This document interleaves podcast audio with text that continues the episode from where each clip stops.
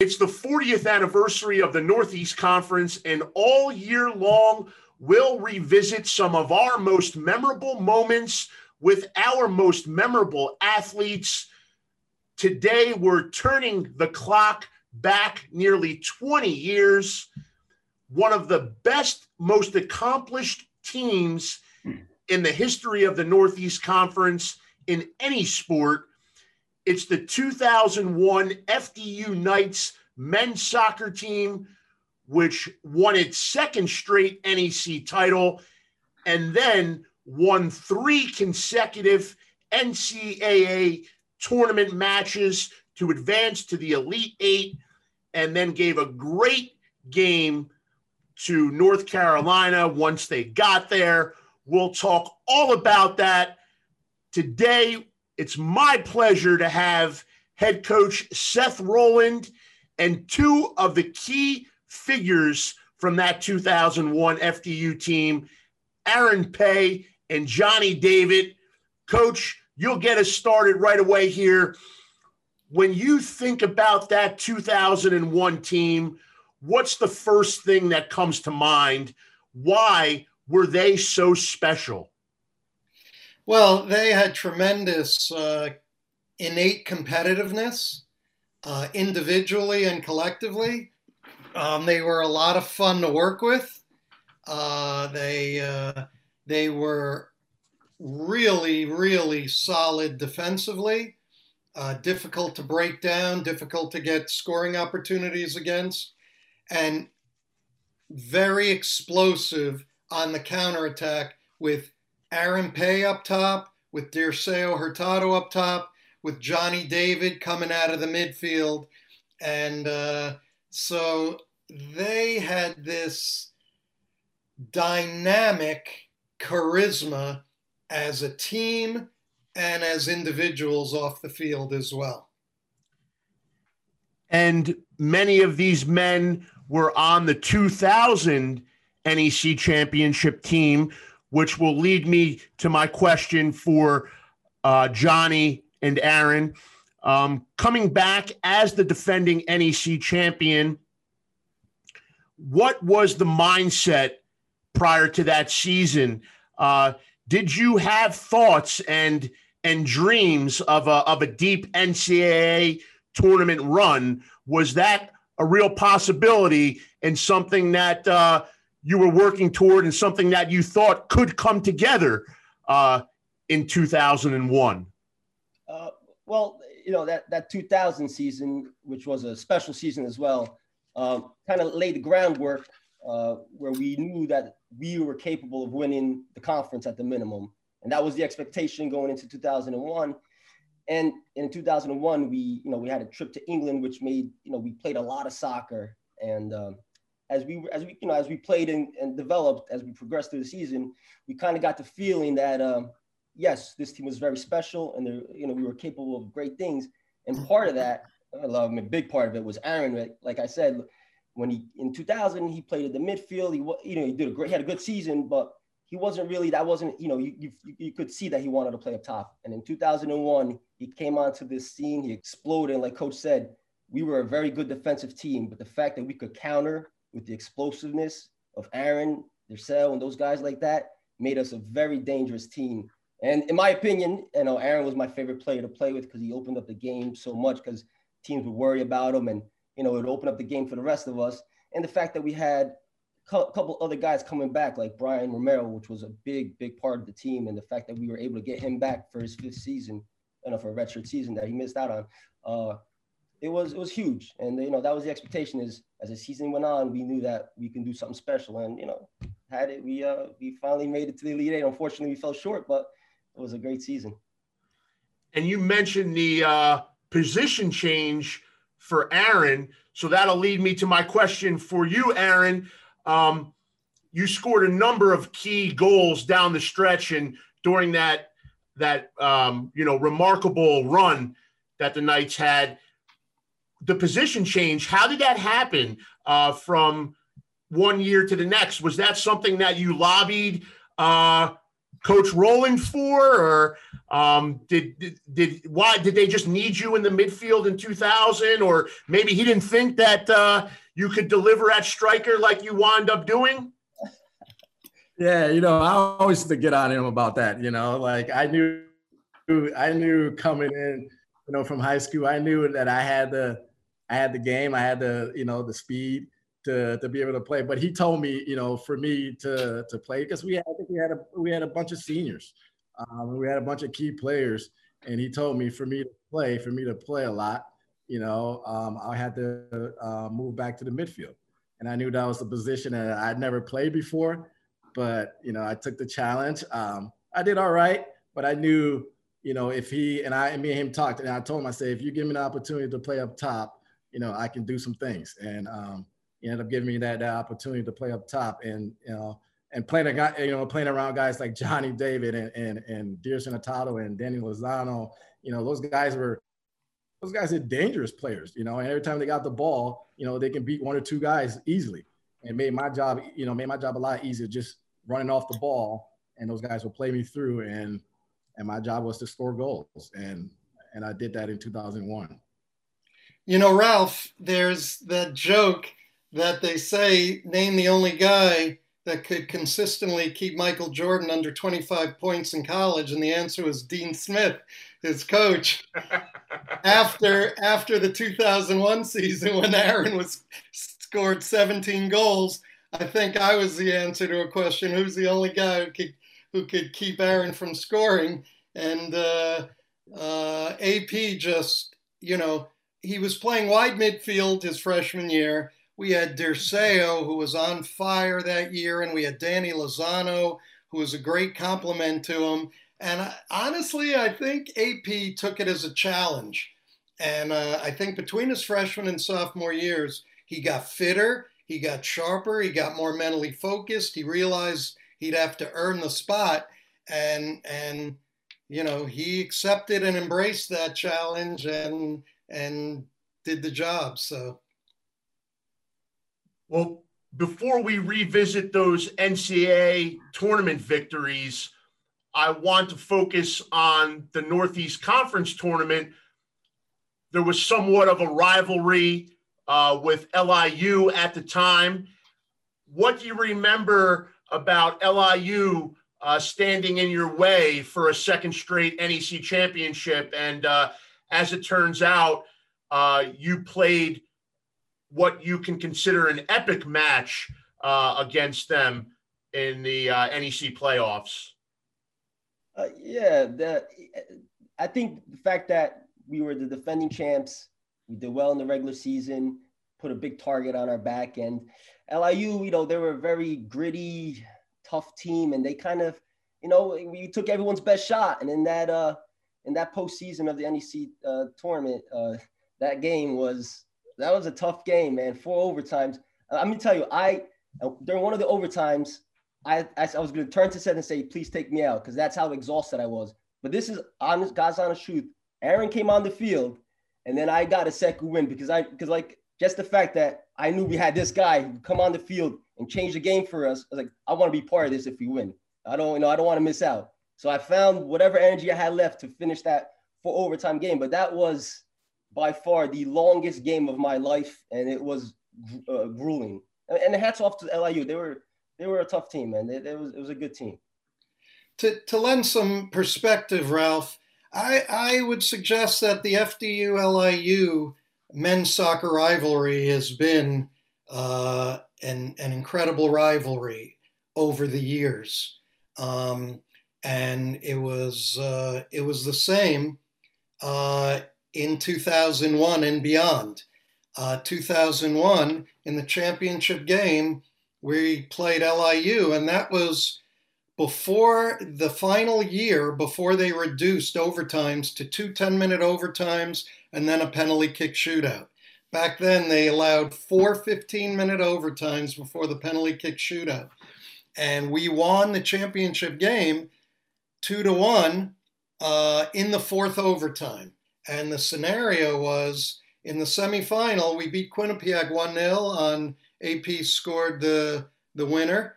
and uh, but he he took an injury. He took a Charlie horse on a tackle in that game and had to come hobbled off.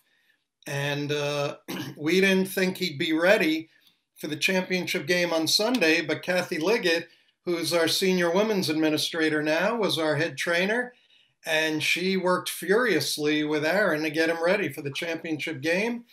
And and we didn't start him, and he didn't play till the end of the game till end of regulation, I think, till both teams were pretty tired after playing a semifinal on Friday. We brought him in, I think, the end of regulation, and then he played a bit there, and then brought him back in at different spots during overtime. And in the fourth overtime, everyone's exhausted, and AP now had a level playing field with his injury and with his pace and explosiveness. He, you know, latched he latched onto, leaped onto a through ball in the penalty area and got uh, fouled going a goal. And uh, Orsay Kozeski, who played for us, won three championships as a player, a fourth as a coach, fourth in a row, because he was my assistant for 13 years. He buried the PK and we won two to one. And, uh, and it was mayhem. You know, it was uh, that was an epic game for sure. And uh, you know, LIU was a very good team, and it took everything we had to beat them. It built a resilience in us going into the NCAA's, uh, where then what we'll get to is is winning in three overtimes in that game. So you know, it was uh, something where these guys just it hardened these guys, and uh, and we were ready for the NCAA's and took it one day at a time, one game at a time. Aaron, how do you remember that championship match for overtime victory against LIU? Yeah, no, just like um, just like Coach said, that probably had to be one of the worst injuries I had, you know, because I got the ball turned and tried to push it past one of their players, and he just stuck his knee out and got me right in the middle of the thigh. This and is in the was, Quinnipiac semifinal, right? It was actually not. It was at Quinnipiac, but it was against UMBC. Oh, yes, you're right. You're right. Yeah and I and I took it in the and I took it in the thigh, and it was just I couldn't I couldn't move. So I I was out for the rest of that game, and then and just like just like Coach said, I spent probably the whole I probably the whole night with Kathy, you know, icing and and stem and you know anything that she could do to try to get me to play on Sunday. And um and on Sunday, you know, I try to run, but you know I can still feel the pain in there. So I told Coach maybe just hold me, just just keep me out kept me out, you know, and then when it got to overtime, I was I was back in his ear again. Coach just put me back in one more time. Let me see what I could do. And I ended up getting the ball on the wing and just I took two guys on, and the last guy ended up just dragging me down in the box. And and I and actually the, the, the cool thing about it, coach actually put a, a, a video for us a, a, month ago, so I was able to watch that. And I and I picked the ball up. I was so happy ran it right over to Orsay and was like, Orsay, you know, just well, put us through it and end up putting us through. So you earned the penalty kick with, uh, I guess, an assist from Kathy Liggett. Um, we'll give her uh, some props there. And then the rest is history. You win the match in four overtimes, defeating LIU for the second straight championship. Now we move on to the NCAA tournament. It starts off against Boston College, a three overtime affair following the four overtimes in the NEC championship match. What do you remember most about this one goal win over Boston College? Uh, I, I can take that. Uh, I know for me personally, it was kind of bittersweet. Uh, uh, in the 70th minute or whatever. However, towards the, towards the end of the towards the middle of the second half, I actually got my second yellow card and got uh, ejected from the game. And for me, the biggest thing is I felt like I let these guys down. They they you know we were playing so well. you know, we were, we were giving it to, you know, we were, it was a great game and we were doing really well. And I felt like, man, I just let the team down. But testament to these guys with their resiliency and how tough they are and how deep we were. I mean, we had a good squad. Those guys stepped it up, and thank God, you know, they were able to pull off in the end and give me an opportunity to play later on in the tournament. But for me personally, I was very disappointed that I almost let the team down, but I was very grateful that these guys stepped up and uh, got a very important win against a very good BC team. That was a great game. That was fantastic game. No, just to go back on that game, I thought, to be honest, I thought it was a bogus red card. you know, uh, you know, we, we were all surprised that the ref gave Johnny a, a, a, second yellow. Maybe he forgot that Johnny already had a yellow. Um, so with him going off and knowing that, you know, we had to play down a guy, um, you know, was was tough. And coming off that four overtime game, you know, a lot of our guys were tired, you know, and but one thing I think they did, I don't know if you guys can remember this, coach.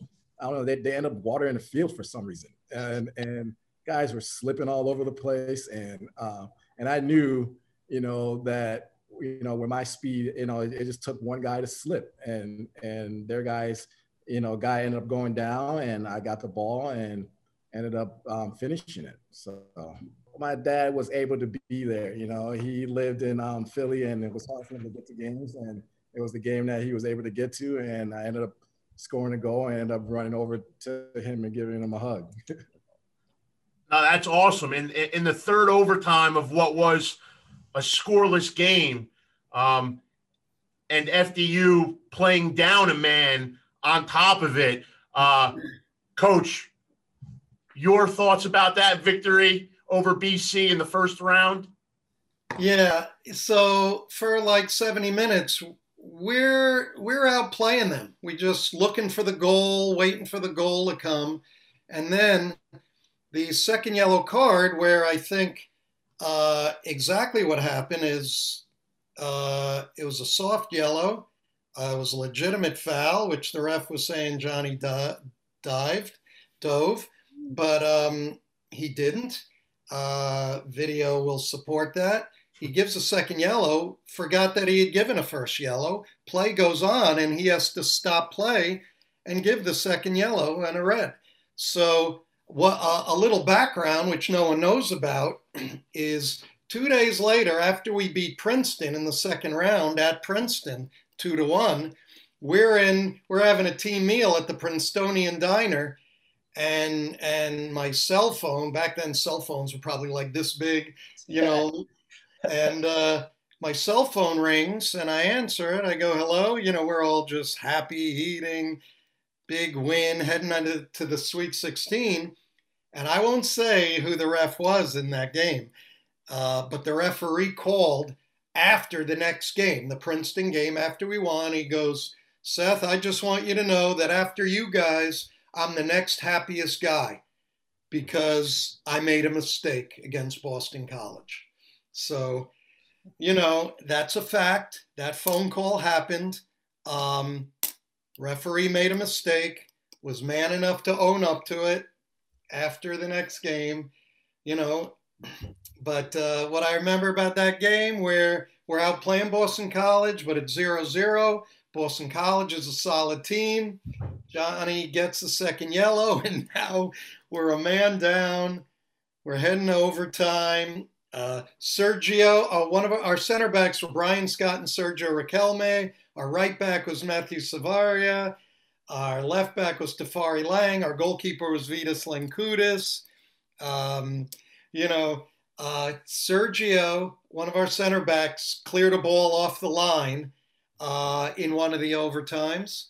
Um, and other than that, it was kind of back and forth. Aaron had a semi breakaway. Their keeper came out and saved it. And then uh, third overtime, a minute in, uh, he runs onto a through ball down the left side, cuts inside and buries it. And it was a great celebration. And and that was a lot of fun. And then, uh, you know, it's on to the second round. 40 hours later, at Princeton against Princeton, who had a bye. So, but we all we cared about is we we didn't care. We were just we were ecstatic. NCAA second round now. You mentioned Princeton, the number 12 team in the country at the time, and another one goal victory. This was a two to one victory. I believe Aaron scored the game winner in the 80th minute. FDU against Princeton, 2 1, the Knights win to advance to the Sweet 16. Aaron, take us back to that game winner in the 80th minute. Yeah, before we get to that game winner, I we we ended up um, I ended up asking coach um, to bring in a guy that also um, that I play with here in Minnesota to bring in a guy named Nate Olson, and he ended up lis- listening to to me on that one, bringing a guy in like Nate, and Nate was a guy that was very dangerous in the air, you know, and to go back on that first goal, you know, we got a free kick and um, I whipped it in to Nate, and Nate got up and buried it, you know. So we ended up going up 1-0. And then I think they ended up um, they, they they got a PK, right? Yeah, yeah. No, yeah, Princeton got a PK, and one of their big time players missed it. Um, so, but they ended up tying the game, and then in the 80th minute, that's not what happened. AP, AP, your memory has failed you. and and I'm I'm lucky. I got a memory like an elephant. So what happened is AP's yeah. right. Seven minutes in, so first half we're still kind of tired from Friday night, triple overtime, and Princeton's rested. And I just said to the guys, let's try to make this a half a game. Let's just get to halftime, zero zero. So we were we were on our heels, and Princeton was a very good team, like you said. 12th in the nation, hosting hosting the game, and uh, we get there 0-0. Seven minutes into the second half, eh, we get a free kick wide. AP whips it in, and you have to understand, Nate Olson was very good in the air, but Nate Olson's like five eight. He's only five eight, but Nate Olson is a tough dude. he, he's a tough dude, and he's going up against these Princeton guys who are like six one, six two, and AP whipped in a great ball. Nate heads it in. We go up 1 0, and then they miss a PK. Okay. And then in the 80th minute, uh, Aaron, a ball's played in behind on a counter attack behind their defenders. AP runs onto it, and he scores a breakaway to put us up 2 0. How could you forget that, AP? Oh, uh, yes. It was 2 0. I didn't. I forgot about that. And then I'll let Aaron, I'll just lend one thing. Three minutes to go, they scored a bit of a fluky goal, and it was a madhouse the last three minutes. I'll let yeah. Aaron take us through that. no, coach is right. coach is right. So I forgot we went up 2 0.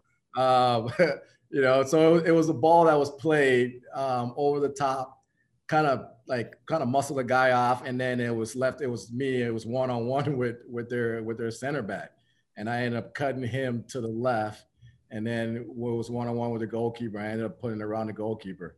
I was so and what you what you do after you scored, AP? I I ended up had to take my shirt off. and he's flexing for the crowd. That's great. Yeah. so that no, that was that was that was one of the best moments, and then and then they end up getting a fluke goal off of like I think the guy tried to cross the ball and end up going the back of the net.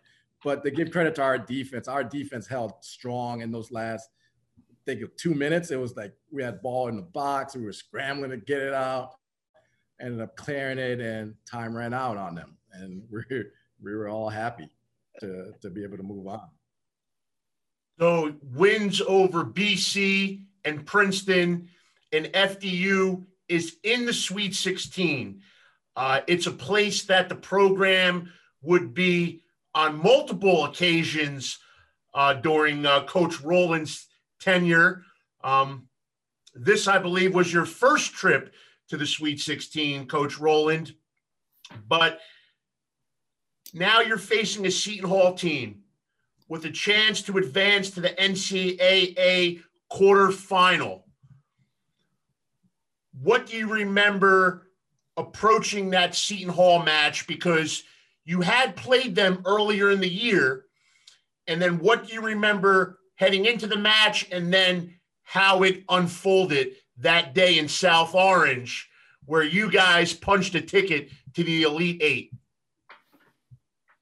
Go ahead, Johnny, because you you didn't play. We beat Princeton without Johnny. Remember, because he had to sit out the game that he got, got two yellow cards. Yeah, in the Boston so, College match. Yeah, Johnny's flying. We got another chance. We got another game going to Sweet 16, standing room only. Almost a couple thousand fans there on the parking deck roof because guys couldn't get in. They turned it away. To, you know, they were standing room only. And then Johnny's in the lineup, so he's flying. So you tell that story, Johnny. Well, yeah. Uh, first of all, I was grateful that I had another opportunity to play, especially because I knew that this was a special team and a special season. And this is no, slight against Seton Hall, but when we found out that we were playing Seton Hall, who had just beat Virginia in Virginia, um, I felt good about it. You know, and again, it has not, you know, no disrespect to Seton Hall, but I actually felt that we were going to win the game and that the cards fell the way, you know, fa- very favorable for us. And like Coach said, that was, you know, I've never seen in a college game, at least from my experience, so many people to watch a game between two teams. Like it was crazy. And uh, you know, we got on the field and like we've done all year long, we defended well and we countered. And Aaron was a handful for them, very dangerous, and our defense played phenomenal. And you know, we were very fortunate to come away with a win, but we won. And it's uh, we've all believed that we would win, and uh, it was it was a, great experience. And I remember at the end of the game, the news, you know, the news reporters are doing interviews, and it was it was surreal. It was crazy. It was, but it was a great experience. And I actually, you know, like I said from the beginning, I, I knew that I didn't know, but I felt strongly that we were going to win the game because this was going to be our season. So and it worked out. And as it turns out, you know, that win kind of made you the kings of New Jersey soccer that year. You you beat Princeton, you beat Seton Hall. I believe Rutgers, which has had a great program over the years, they were eliminated in the NCAA tournament in that round. So you were the last New Jersey team alive playing for an NCAA championship um, in the Elite Eight. Aaron, you assisted on the game winning goal against Seton Hall. 1 0 victory to send you guys into the Elite Eight. What do you remember about that day in South Orange? Oh, I knew it was, you know, you know, coming off like what, how many overtimes? That About total of seven, maybe. you know, um, and and playing a tough Seton Hall team, you know, at you know on their home field, and just like these two guys said, it was a crowded, you know, it was it was a fun game. It was, we, you know, there was a lot of people in the stands, and um, and just going back on that game on, and on that goal was, you know, I don't know. Tafari made a run down the left hand side, came came came down and, and found, she found me at the uh, like in 18 and and luckily two of the guys came with me and and I ended up back heeling it to to Tafari and he ended up putting it back of the net and um, you know just looking at that looking at that tape and at that video that we that was on Twitter and and that coach posted not too long ago to watch that moment and just us after Tafari scoring and we are all going crazy and his celebration, you know, was was you know was fun to watch, you know. So um, fun game and you know environment and you know just to go back on that memory, it was it was amazing. And Ralph, you were alluding to they beat us four one in the middle of the season. They crushed us 4 1 at their place, same field in the middle of the season. But we were a different team. We had won nine in a row. We had made some adjustments, won nine in a row going into that game. That's as close to a derby as you could find in college soccer. Derby meaning two rivals from the same same uh, location, same city, or a, a great rivalry. And so you had unbelievable support for both teams in the in the stands. And so it was, it was just a great, fun environment. And our guys responded after after losing on that field 4-1 a month earlier, six weeks earlier, by winning in the Sweet 16. So it was FDU one, Seton Hall nothing in the NCAA round of 16. Now it's on to the Elite Eight. You face a, a historically well known program in North Carolina. Aaron, you mentioned the amount of soccer your team had played, just the minutes you had been logging, four overtimes in the NEC title match, three overtimes in a first round win over Boston College. Now you take a lead, one nothing at North Carolina.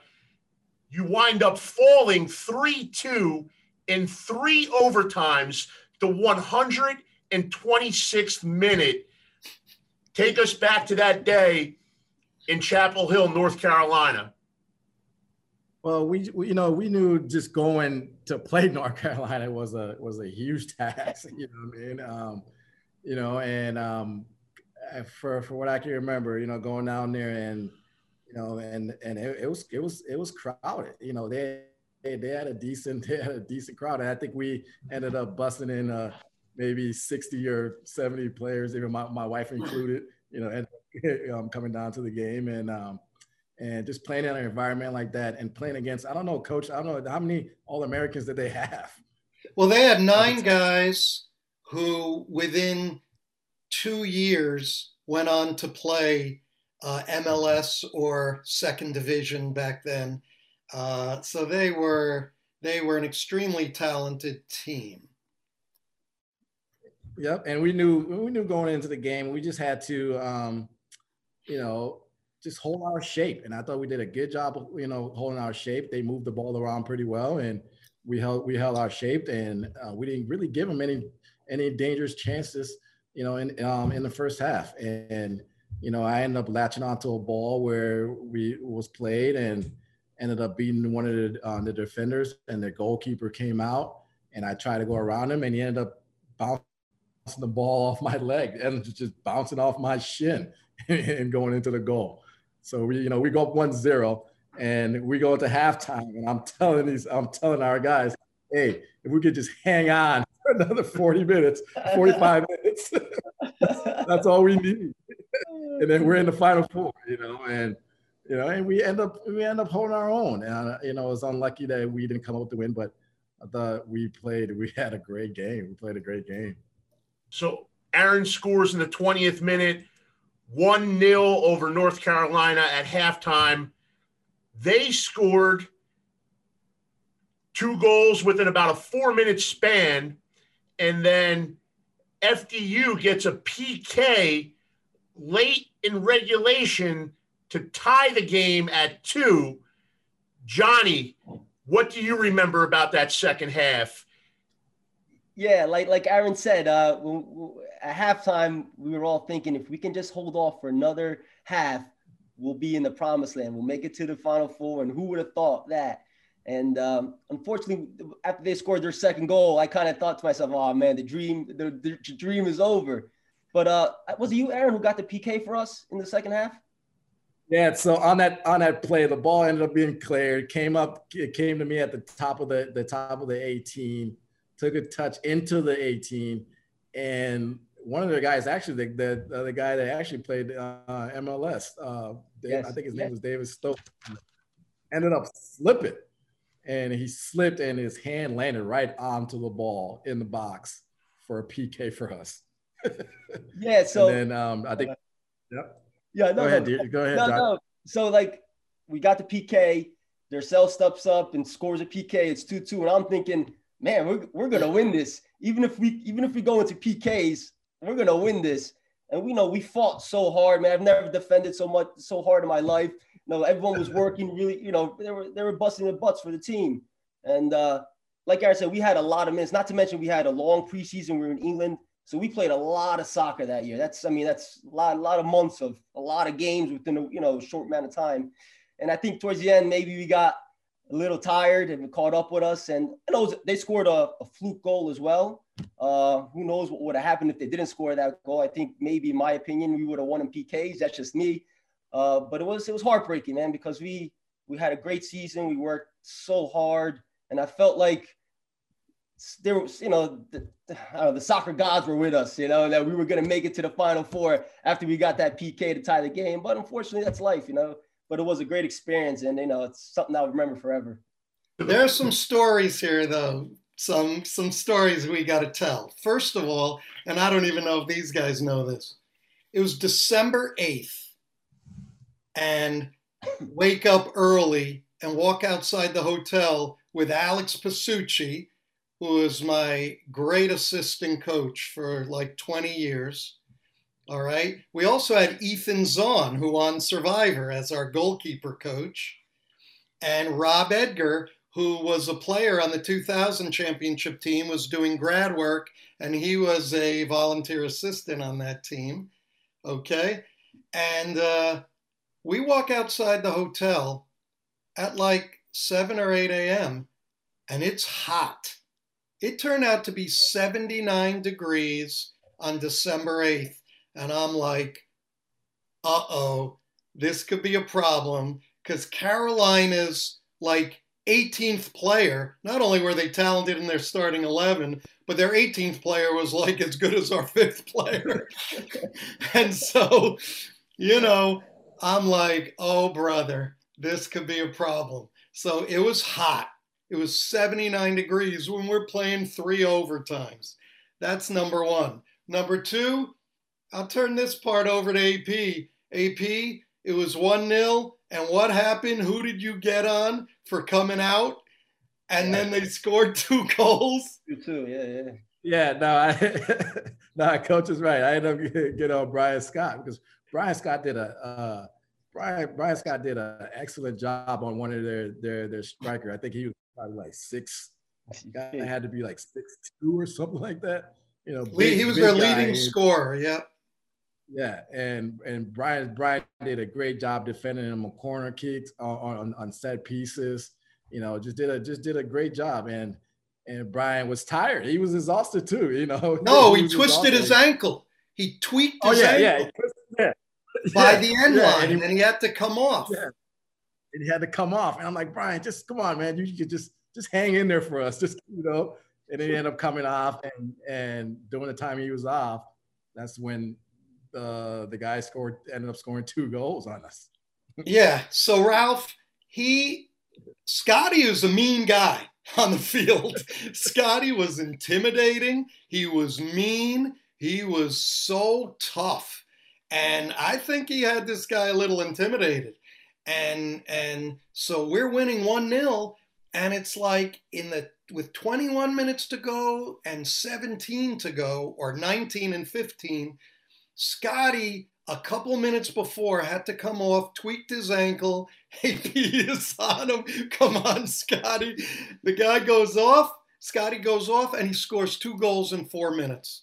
Scotty then thinks he could come back on he comes back on and the game is winding down and a ball gets cleared like I don't know 50 yards and AP runs onto it and he's getting in the box and their guy Stokes uh, falls but AP I don't think he remembers this he grabs the ball because AP could touch it by him and go in one on one he grabs it and another part of the story is Brian Romero who to this day is the toughest guy I've ever coached in my entire life. 30 something years, been a New York City cop for almost 20 years. It's a PK. And I he was our captain. I say, Brian, you got it. And he looks at me and goes, No. and Dirceu's going, Me, coach, me. And I just go, Okay. And Dirceu put in the upper 90, and it's 2 2 with 31 seconds to go in the game and we go in overtime and i just said to the guys at one point i go isn't this great i mean this is so much fun let's just keep going And, and you played and, another 36 minutes yeah. after that. I mean, that's quite incredible when you think about it. Um, more than two hours of uh, soccer there against a powerhouse in their own backyard. Coach, they became national champs two games later. Yeah. And they went on to win it all. So I think a perfect way to end this segment about the North Carolina game is Coach Roland. Why don't you tell us what you have uh, sitting there over your right shoulder?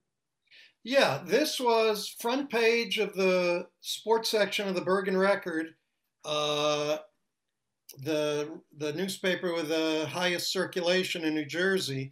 The day of the game, uh, that morning, it came out with a, a article, color picture, inside continued it, a team of destiny, and and I think that's a uh, a fair assessment and fair label to put on this team was it was a team of destiny and we came one goal short of of making the final four but for uh, a team a school and a program you know an institution of our size to knock off the big boys and to come within one goal of the final four losing to the eventual national champions I mean, we we you know I look back on it and we were a team of destiny, and these guys are unbelievable.